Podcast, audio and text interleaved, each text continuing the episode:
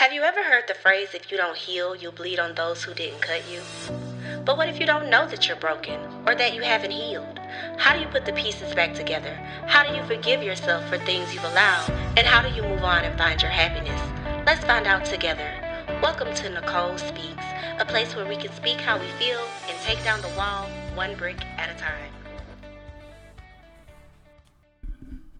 Hello, my podcast family, and welcome to the very first episode of Nicole Speaks. I want to thank you in advance for taking time out of your day to come and sit with me and allow me to share with you in my journey of healing and forgiveness.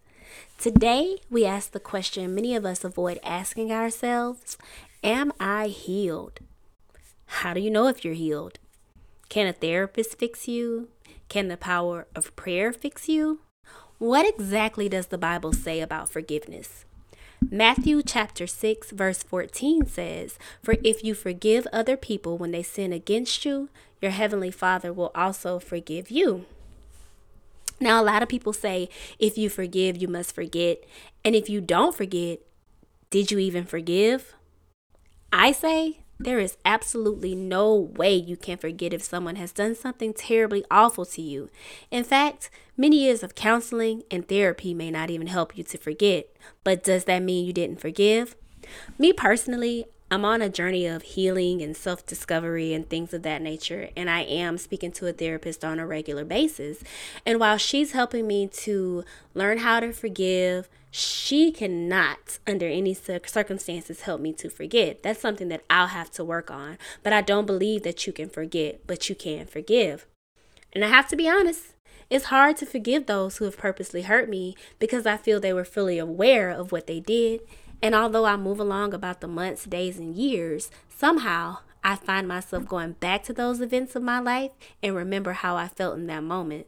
Not only does it allow me to know that I will never, under any circumstance, be in that position again, it also begs the question where did I go wrong?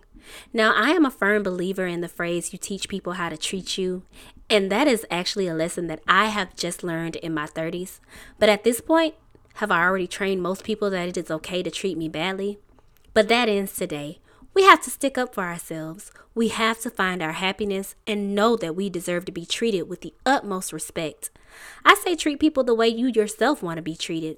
My favorite thing to say to some of the people I come in contact with is have the day you deserve. Not only does that basically say I hope you get what you give, it brings about this lovely thing we all call karma. I am on a journey of self discovery and healing, but do I believe I am healed? I can't say that I do. So I ask you, listeners, are you healed? How do you know? Did you forgive and forget, or just forgive? Let's help each other hash out the details. Email your thoughts to me at NicoleSpeaks at gmail.com. I can't wait to go on this journey of self discovery and healing with you. And until next time, to quote the great Vivian Greene, Life isn't about waiting for the storm to pass, it's about learning to